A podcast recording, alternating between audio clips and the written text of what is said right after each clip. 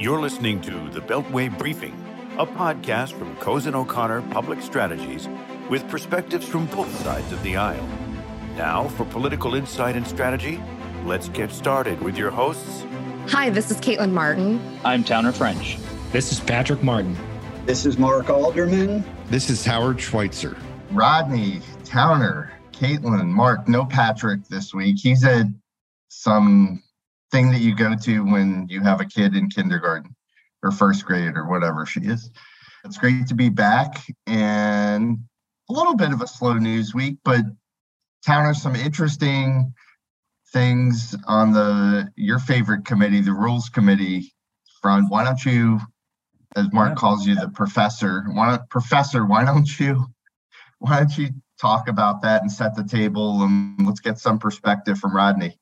Yeah, sounds good. I, the House Representatives has uh, has very very slowly worked their way through uh, what would be a a standard two hour consideration max, uh, including the votes bill uh, for the previous decade. And it's taken them a week because they did it under what we call an open rule, which means that uh, members with a pre printing requirement, they ask that members print their amendment ideas in the congressional record a day ahead of time.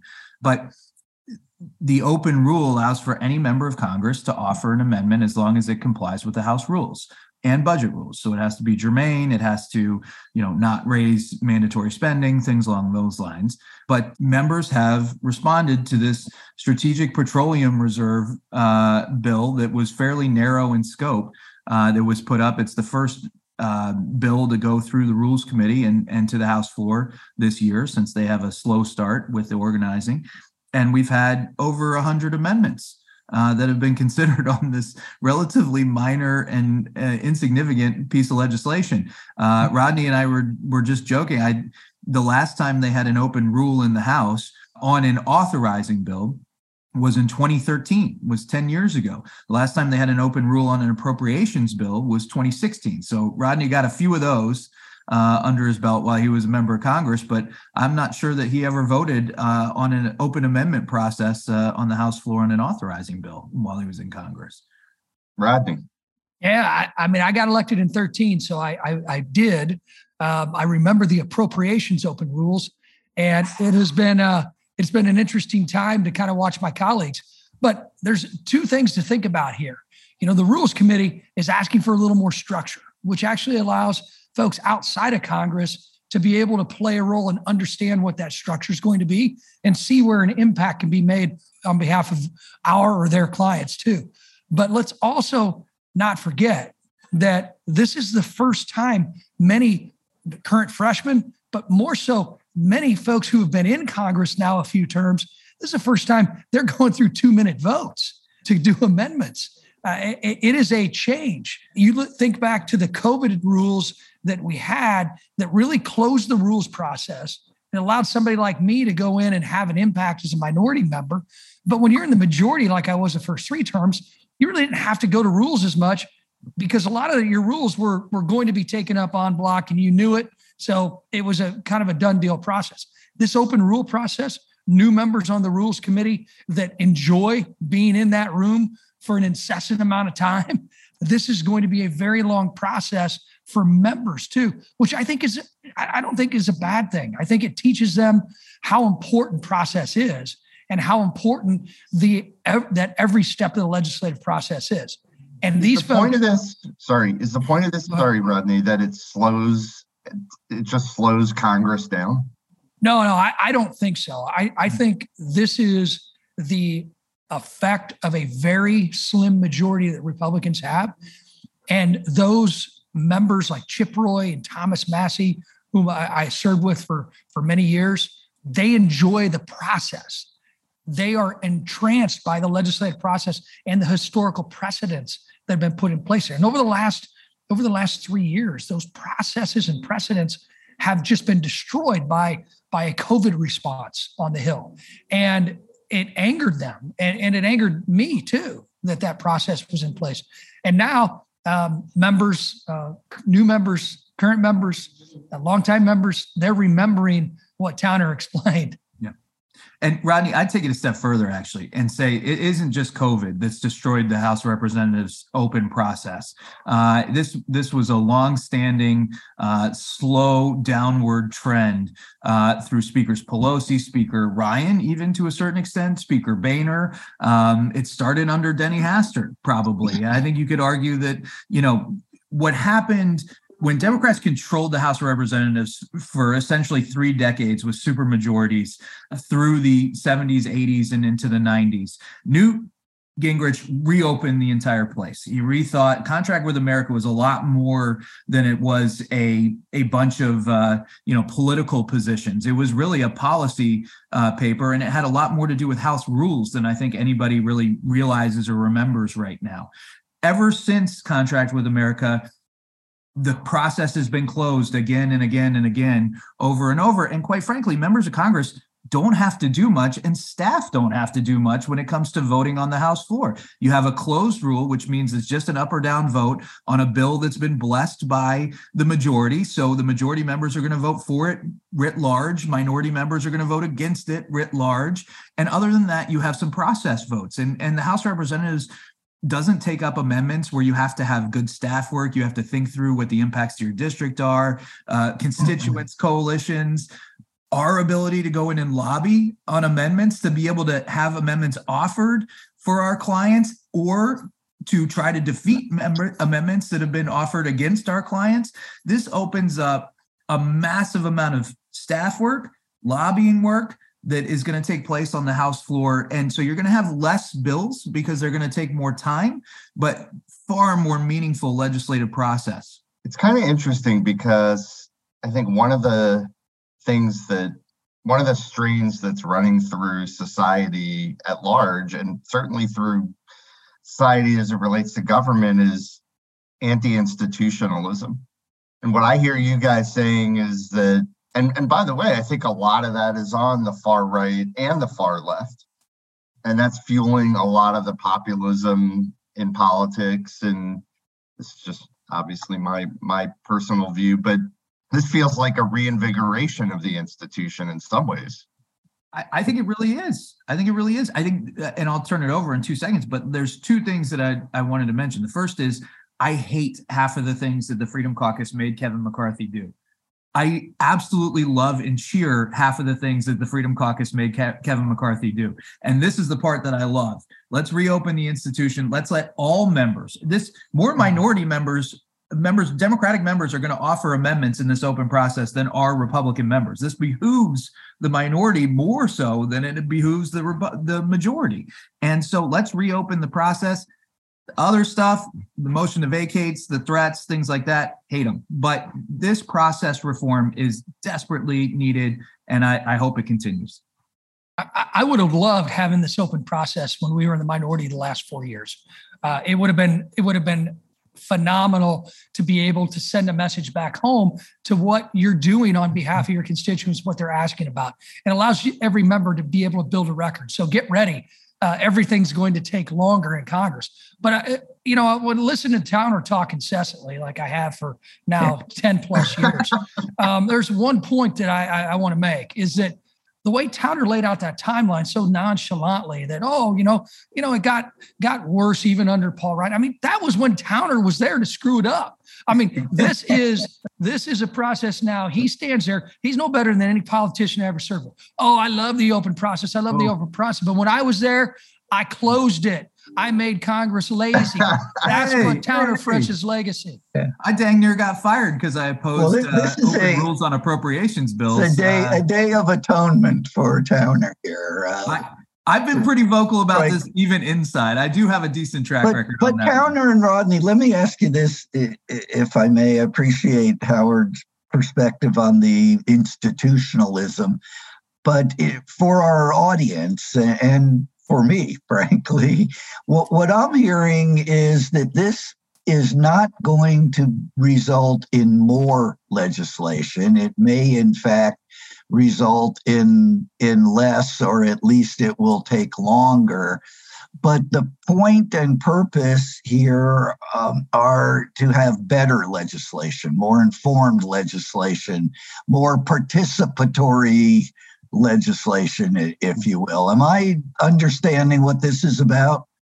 More legislating. More legislating, even if it results in right. less and and longer process legislation. Yeah. There there will eventually be frustration that comes about as a result of this because majority members you know are fine opening up the process on either side over the course of the last 20 years as long as there is an understanding with the minority that these are going to be productive exercises. So when you have minority members, you know, offer 100 amendments to this piece of legislation which was very insignificantly small and then they're all going to vote en masse against the underlying bill, you're going to start even at the end of this week, you're going to start hearing a little chorus of members who say, why are we offering all these amendments to the minority when they're just going to vote against it anyway? And so you know we're we're starting by the end of this week we'll be one week in and we'll start that downward slope again where it's like well maybe we should close the process a little bit more and a little bit more so we can just do whatever we want to and not have to vote on anything politically contentious. But i do think that in the so, short term they're they're going to keep it open and they're going to you know work their way through the process. So, so if you're Hakeem Jeffries, Rodney, you like this. Oh, if, if I'm Hakeem Jeffries, I, I love this. Um, but he, here's let's look at where we are as a country.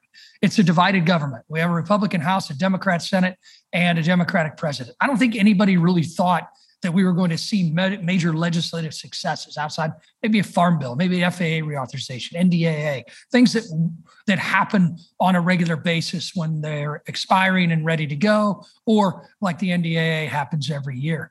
Um, so this process can be put in place because the entire process of legislating is slower anyway because of divided government. Now here we are.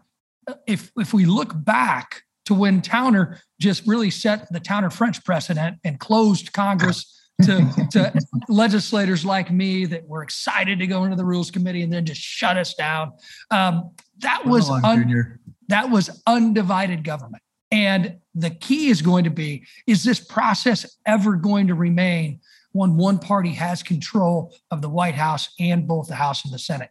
And I would argue that it will not remain but it takes a well, while to dismantle is what well, we've seen. So rodney let, I, I, know rodney you have a, a, clock ticking here on on your time. Let me ask you before uh, we have to let you go. So how does this rule if at all impact the only thing anybody is talking to me anyway about with the house which is the debt ceiling debate? Does, well, it's going to have an impact, which I don't think is necessarily a bad thing. I always said, even though I was in a, a, tough district and I got asked questions about the debt limit all the time, like the sky is going to fall. America's not going to default on its debt. But why not leverage any vote to get something that could make put our country on a better financial fiscal path?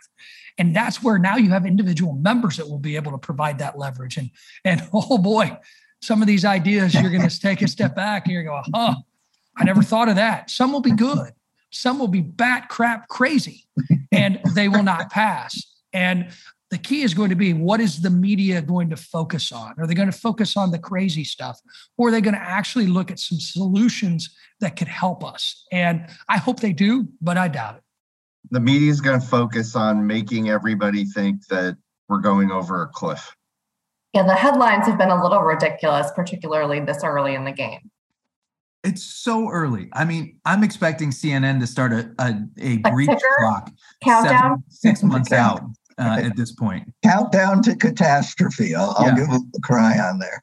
See you in July. Uh, so, as you guys know, I've been at a conference this week and and speaking to a group of of CEOs and you're you're not going to tell us where you've been. Howard? I'm not gonna. I'm not going to reveal the undisclosed location. Okay. I'm, I'm, I'm not going to bust you on the air here. CEOs um, go to really awful places. I think is the lesson here. You know? But it, interestingly, all they want to talk about is immigration, because these are CEOs in the service industry where they employ workers frontline type workers and they can't get enough labor. And literally, I mean, I I feel like there's no real prospect, Rodney, of immigration reform writ large, but I just think it's interesting because these things can evolve. And if people, I w- I wouldn't say these folks, I mean, if anything, they lean more right than left. And that's what they wanted to talk to me about. Well, I, and I got to jump after this, but I do want to make this point. I'm glad you brought it up. Um, I will tell you, I believe the new third rail of politics is immigration.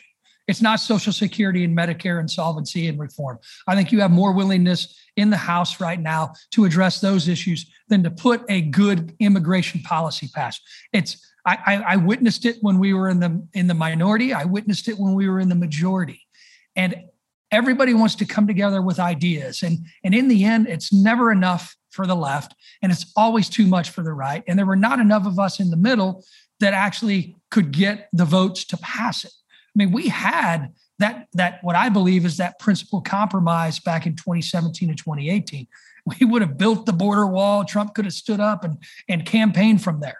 We actually would have addressed internal immigration issues and existing immigration policy issues, and would have put a path forward for legal residency for every DACA recipient and dreamer in the country. But folks wanted to use it. And you think back the last time in our, our, our nation's history where there was a 60 vote majority in the Senate and there was a, a, a Democrat overwhelming majority in the House and a Democratic president. It wasn't too long ago. It was Barack Obama's presidency and his first term. And what did they choose to address? They chose to address healthcare. They could have addressed immigration, but they wanted to use it as an issue in the midterms in 2010 and got excoriated, lost a majority for it and they wanted to use it in the presidential election in 2012. Yeah, interesting. Well, there, I mean, I, I share your view, and that's what I told these folks. But on the flip side, I think it's interesting that there's like this kind of groundswell of people in business saying, hey, we need to change this, and we'll see what happens. Well, it's going to be interesting because the the the last time immigration was on the table, Republicans couldn't get enough votes to pass it. President Trump was for it before he was maybe against it. And I, I watched uh, in disbelief how we argued against ourselves. Uh, but in the end, those CEOs, those companies are going to have to realize it's a much different Republican majority right now. And some of the issues that those companies decided to jump in and address since the last time we addressed, we tried to address immigration, have put them uh, in a position not to be able to argue their point as well. Yeah. Yeah. All right. Well, we'll let you go. And great talking to you, Towner. Towner French screwed up the rules process. That is the point everybody's got to remember. Poor Towner. But thankfully, the Freedom Caucus fixed it. we love oh, Towner French. Yeah. See y'all. Bye, Rodney. I, I, will say, Towner, not that I'm in the habit of giving advice to your friends in the um, Freedom Caucus, but when I listen to you say you hate half of it and, and love the other half, mm-hmm. I think uh, they need a new press agent because the presentation to the country of the Freedom Caucus in the media, at least, is that they aren't interested in governing that what they're interested in is burning everything down. And listening to you talk about the institutionalism and the process and the commitment to, as Howard said, legislating, whether it results in legislation or not, it is a, it's a better look for the Freedom Caucus than their current image. Well, so here's here's the the rub though. I don't know that they know that's what they ended up doing uh, they wanted to open up the process so that, that they could get in. They wouldn't be shut out by leadership of committee slots or of offering amendments. The amendments they're going to offer are going to be nuts, and nobody's. They're going to be voted against by you know 350 to 380 members of Congress because they're not going to be logical. They're not going to be sensible. They're not going to be moving the country in the right direction.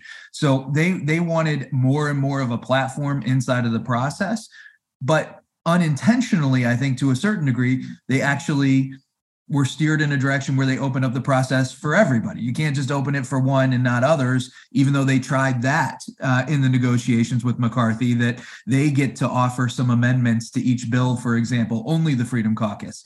You can't do that. But what you can do is say, fine, we'll open up the process. And so they're going to quickly understand uh, that they the, the process is better for everybody. The other thing that I'd mention is, uh, and we were talking about this just before we got on the podcast, which is I remember there's a member of Congress from Texas whom I like very, very much. He's probably one of my favorite members of Congress. He's one of the more thoughtful members of Congress, Mike Burgess. And he is a healthcare expert in the House of Representatives. He ran for Energy and Commerce uh, chair and, and should have gotten it, to be quite frank. Um, and he is an excellent member of Congress. He was in a very red district. He continues to be in a very red Texas district. He was siding towards the Freedom Caucus uh, a number of years back and when I worked on the rules committee, we made the determination actually quasi against John Boehner's preference to put Mike Burgess on the rules committee. And uh, it was a decision that my boss at the time, Pete Sessions, made because he liked uh, Mike and, and wanted him to be involved in the process. Burgess is considered a moderate member now. Being inside and seeing the calculations that have to go on to put a piece of legislation on the floor, to get a voting coalition together to pass a piece of legislation all the the the policy decisions and the background being inside the process actually moderated him and brought him back into what we would consider the establishment Republican fold. Uh, he's certainly right of center. He's got a R plus 30 district in Texas. Um, but at the same point in time, he understands how to work the process, how to get along with his colleagues in the majority. Uh, and I hope that's going to happen to the three Freedom Caucus members that were put on the Rules Committee. Now they're responsible. They have to be responsible. They can't just throw up their hands and say, say I was shut out, so I'm going to vote no and be disagreeable. Now they're part of the problem potentially moving forward. I always think about like a uh, Mick Mulvaney going to Trump White House and all of a sudden being okay with deficit increases, or you know, once you get inside, it's hard to say it's not my problem. I'm just going to vote no. Sorry. Yeah, especially when you're in the majority. Yeah. You own it. Caitlin, translating this to the presidential, which is the, I guess, the other thing people wanted to talk about. Is Trump going to be the nominee? Is Biden running again? Eh, conspiracy theories galore I mean, the number of conspiracy theories people out there have about Biden and Kamala and what's going to happen is get putting Gavin Newsom on the ticket, and it's just there's crazy stuff. But how does this? How does the shift left and right manifest itself? I guess focus on the right and who comes out of the Republican field for 2024. Well, I think it's really interesting. Usually around this time in the cycle, we would have more clarity on, you know, who and, and, more folks sort of throwing their hat in the ring. The field generally on both sides right now feels a, a bit frozen. You know, on the on the Republican side, you had a lot of, you know, folks that expected that Trump would get in, but are still waiting to see how much effort he's really putting in. We saw this week Facebook reinstated him on Instagram and his Facebook page. And so it'll be interesting to see what having that megaphone again might do. But again, we're still not hearing, and, and I'm still sticking with, you know, my um, prediction that the Republican Party is ready for someone new, whether it be someone like a Ron DeSantis who's getting beat up left and right. It's funny. You see Gavin Newsom and Ron DeSantis going at each other week after week after week, like they're the two front runners um, in the Republican and the Democratic presidential primary. Neither one is uh, formally jumped in or announced, and it's it's just been interesting. Biden obviously still hasn't come out and, and fully, you know, jumped in. He keeps saying his team keeps saying he's running, but it's it's probably one of the latest starts, right? That we're that we've gotten to a presidential primary cycle, and I think there's a lot of fatigue in America about both Biden and Trump. And it'll be interesting to see kind of who emerges uh, in both lanes um, that are not in the Biden or Trump camp. Yeah, Mark, what what do you think about that? Well, Biden is running. I think the day before the midterms, he was leaning towards reelect. The day after the midterms, it was a decision done and dusted. And he is running, he is running with Kamala. There's all the talk about uh, is he going to swap her out? He's not, of course. So we know who our ticket is today. Now, it's a long time till November of 2024, and the world keeps turning. But today, on our side of the aisle, we know who who our ticket is, and it it is fun to watch what's happening uh, on the other on the other side. If Mark is saying done and dusted on our podcast, that means he's spending too much time with Leanne Hainsby on the peloton. I knew you would recognize that. I, uh, that was that was a softball. Uh, Leanne and I have a date for this afternoon. Very good. Well, I just think it's interesting because the parties continue to move toward the extremes, but you still have to win in the middle. I mean, you still have to you still have to run a general and and win in the middle, and that's that's where the rubber meets the road. And so, you know, you can't look at the look at the midterms. You can't put anybody too extreme on on the ballot. I, you know, Mark on Biden, I tend to agree, but he's 80 years old and you know frail to some degree. I mean, I, I don't know. I as long as he's healthy, he's running. Right. But that's, that's a, right. That's why I say today. All, all we know is where we are this morning, and this morning it's a, a, a certainty that he thinks he is running for reelection. Uh, I uh, and I'm hoping he's healthy enough to do it. But the thing is, though, if it's Biden and not Trump. And you've got, let's just say it's Ron DeSantis. I don't know whether, I don't know how he's going to perform on the national stage. We really don't know. But let's just say it's 40 something year old Ron DeSantis against 80 something year old Joe Biden. Just that alone. The, the visual's not great. like, the visual is not great for Can that. he beat Trump again? Yes. Can he beat somebody that's popular that's half his age?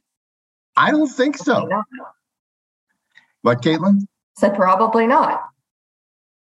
I think you're way ahead of yourselves. You said it a moment ago. We we've seen this every four years forever we don't know how Ron DeSantis is going to perform on the national stage, to quote our, our moderator here. Yeah. And we we have watched candidates go from front runner to forgotten by blowing themselves up with yeah, but he's just I could I could name six other people. Tim That's Scott. the point. Nikki Nikki Haley. Right. Tim right. Scott. I think it, it is a it is a very good bet. Uh, uh, this is as far out on a limb as I'll go about Towner and Caitlin's party. It is a very good bet that the Republicans will nominate someone younger than Joe Biden. I'll give you that. That's that's a big and, concession, Mark. And, well, that's what you're saying, though. You're Wait, saying that means it's well, no. When the visual is an 80 year old and a much less than 80 year old, what does the country do with that? And that's a that's a uh, TBD. How, many, how often does Joe Biden reuse Ronald Reagan's quote, I'm not going to exploit for political right. purposes my opponent's youth and inexperience? right. Right.